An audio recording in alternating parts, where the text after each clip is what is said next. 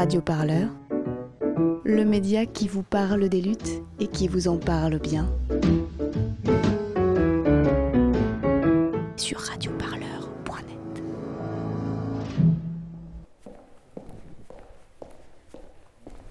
Pour bien commencer cette série sur le secret des affaires, on a demandé à un magistrat, vice-procureur du tribunal de grande instance de Lille, de nous présenter l'esprit de cette loi.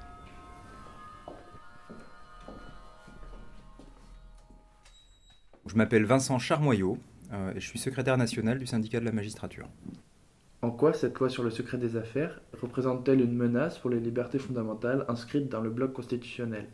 Euh, C'est euh, une directive dont l'objet est de protéger les entreprises d'une menace qui est réelle, hein, qui est la menace de l'espionnage industriel euh, de euh, d'entreprises, alors c'est jamais dit explicitement dans le texte, mais d'entreprises chinoises qui viendraient euh, piller un certain nombre de, savoir-faire, de, de, méthodes, de techniques, d'informations commerciales d'entreprises européennes pour les utiliser de manière frauduleuse. Ça, c'est l'objectif initial de la directive et quand on lit son exposé des motifs, c'est fait dans cette perspective-là.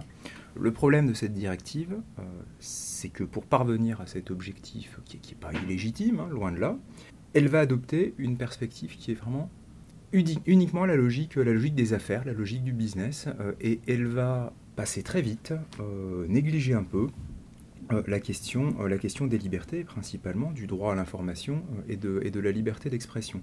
Il y a quelque chose qui est très symptomatique dans cette directive, c'est qu'il y a un exposé des motifs. vous savez, l'exposé des motifs, c'est le texte parfois un peu long, parfois un peu pompeux qu'on met avant un texte pour expliquer ce qu'on veut faire et pourquoi on veut le faire. Cet exposé des motifs, je l'ai repris, vous voyez, il fait, il fait quoi? Il fait 2, 3, 4, 5, 6, 7, 8 pages. et on commence à parler des libertés de la liberté d'expression euh, à la cinquième page. C'est-à-dire que c'est vraiment un aspect qui est considéré d'emblée comme secondaire. Un exemple, le texte dit, que ce soit la directive ou la transposition, euh, dit oui, l'atteinte, il ne peut pas y avoir d'atteinte illicite au secret des affaires lorsque c'est fait pour dénoncer quelque de bonne foi quelque chose euh, d'illégal, lorsque c'est fait pour protéger un intérêt fondamental, lorsque c'est fait dans le cadre de, la liberté de la presse. Ça, c'est dit. En effet, il euh, n'y a pas forcément énormément de chances euh, qu'un journaliste ou un lanceur d'alerte euh, qui a fait correctement son travail finisse à la fin par être condamné. Le problème, c'est que le texte il permet des choses extrêmement fortes de la part d'une société qui se plaindrait de la violation de son secret des affaires, qui lui permettrait d'utiliser ce qu'on appelle des procédures Bayon.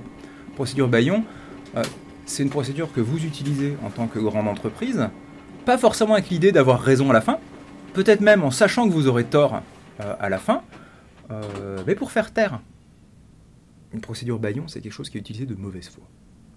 Vous savez que vous avez tort, mais vous y allez quand même, parce que vous êtes le plus fort.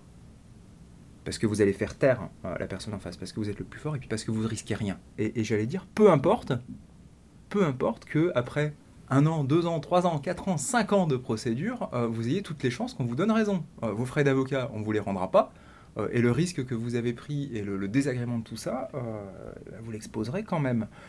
de même que si vous êtes journaliste salarié, votre employeur ou la direction juridique de, des affaires juridiques de votre employeur vous dira Ouais ton enquête, euh, euh, sur le laboratoire pharmaceutique, là, écoute, euh, tu vas l'arranger parce que parce qu'on n'a pas envie de partir dans une procédure lourde contre quelqu'un qui a des moyens infiniment supérieurs à nous. Et c'est ça le risque extrêmement important.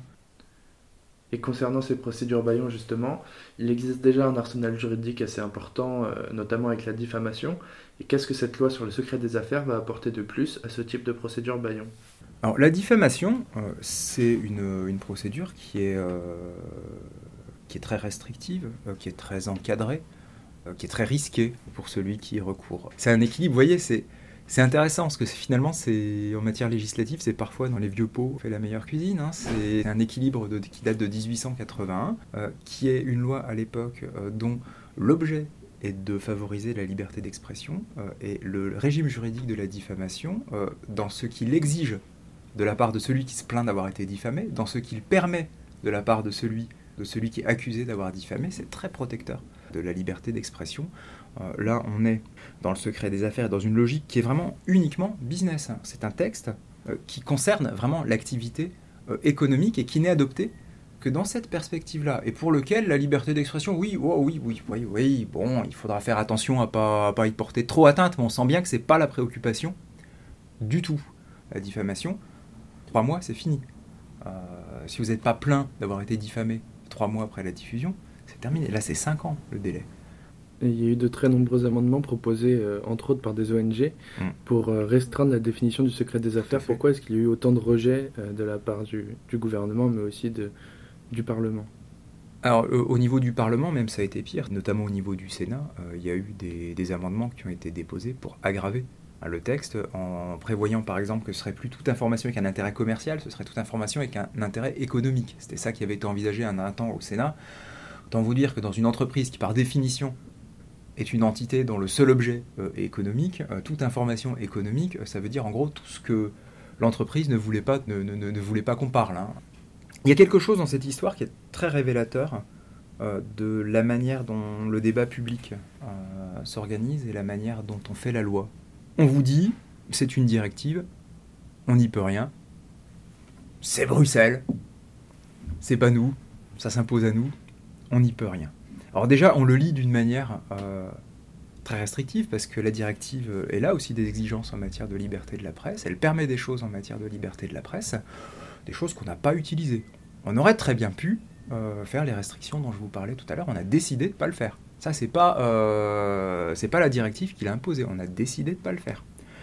Deuxième chose, euh, cette directive, elle sort pas de nulle part. On a ce discours, c'est pas moi, c'est Bruxelles. Cette directive, elle a été adoptée euh, en Conseil de l'Union européenne par les ministres de l'économie et des finances. le ministre de l'économie et des finances, le 8 juin 2016, lors de l'adoption de cette directive, il s'appelle Emmanuel Macron. Voilà, ça sort pas de nulle part, euh, cette directive. C'est pas un truc extérieur euh, qui nous tombe dessus. Euh, c'est une décision adoptée au niveau de l'Union européenne, qui était discutée au Parlement européen et entre les gouvernements au, Conseil européen. Et c'est pas un truc extérieur qui, qui nous tombe dessus. Et, ça, c'est quand même très peu, très peu assumé. On est dans une logique où on dit non seulement c'est pas moi, c'est Bruxelles, mais on va dire c'est pas moi, c'est le Parlement. C'est-à-dire que c'est euh, de manière très insolite euh, pour une directive européenne, euh, c'est une proposition de loi parlementaire, ce qui est totalement improbable et très inhabituel. Et on est vraiment dans une démarche où cette restriction extrêmement inquiétante à la, liberté de la presse et à la liberté d'expression, elle n'est pas, pas assumée du tout. On sent bien qu'on a affaire à un gouvernement et à un président qui sont un petit peu gênés euh, par, par, ce qui est en train de se passer, qui ne l'assume pas. Euh, il y a eu des lettres ouvertes faites par les ONG euh, au président de la République, auxquelles on n'a eu aucune, aucune réponse véritable. Le président de la République qui s'est à aucun moment positionné sur la question, comme s'il n'était pas le ministre de l'économie et des finances qui était concerné à l'époque par l'adoption de la directive, et puis comme si cette loi de transposition arrivait par le hasard de l'initiative d'un parlementaire. C'est assez révélateur euh, des difficultés que pose le texte et c'est assez révélateur euh, de la manière euh, dont est faite la loi aujourd'hui. Est-ce qu'on pourrait dire que c'est les entreprises qui définiront elles-mêmes ce qu'elles considèrent comme relevant du secret des affaires? Alors, il y avait un danger énorme lorsqu'on était dans la définition qui a été en cours un certain temps, qui était la définition de, de, toute, de, toute, information d'intérêt économique euh, au, sens large, euh, qui était euh, plus ou moins caché et, que l'entreprise souhaitait ne pas, ne pas diffuser. Là, on était vraiment dans une définition où tout ce que l'entreprise ne voulait pas dire devenait secret des affaires. Lorsqu'on parle là aujourd'hui de toute information, savoir-faire présentant un intérêt commercial, on est sur quelque chose d'un petit peu plus restrictif, mais le danger il n'est pas là.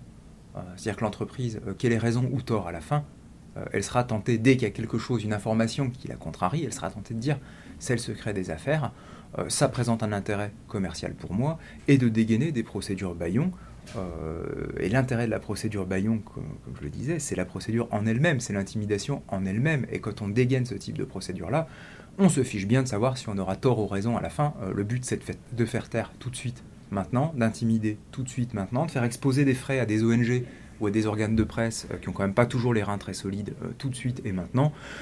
Oh, si quelques mois et quelques années plus tard, on a tort et on doit débourser quelques centaines de milliers d'euros euh, de dommages-intérêts, euh, quand on est une multinationale une, ou une banque, euh, c'est, c'est un coût qu'on est malheureusement prêt à exposer pour, pour faire taire les voix qu'on ne souhaite pas entendre. Je voulais soulever un paradoxe mmh. entre la loi sur la fiabilité de l'information, donc de lutte contre les fake news, et cette loi secret des affaires, mmh.